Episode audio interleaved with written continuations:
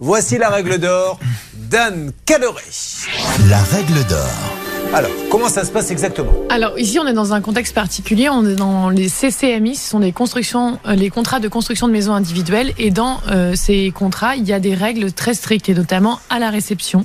Si vous êtes euh, assisté d'un professionnel, euh, dans ces cas-là, vous devez payer le solde, c'est-à-dire les 5% tout de suite et faire les réserves tout de suite. Si vous n'êtes pas assisté d'un professionnel, vous avez 8 jours euh, pour faire les réserves à côté de la réception. Et c'est à l'issue de ces 8 jours, euh, s'il y a des réserves, euh, en attendant que les travaux de réparation soient accomplis, à la fin de ces travaux de réparation, là, vous touchez les 5%.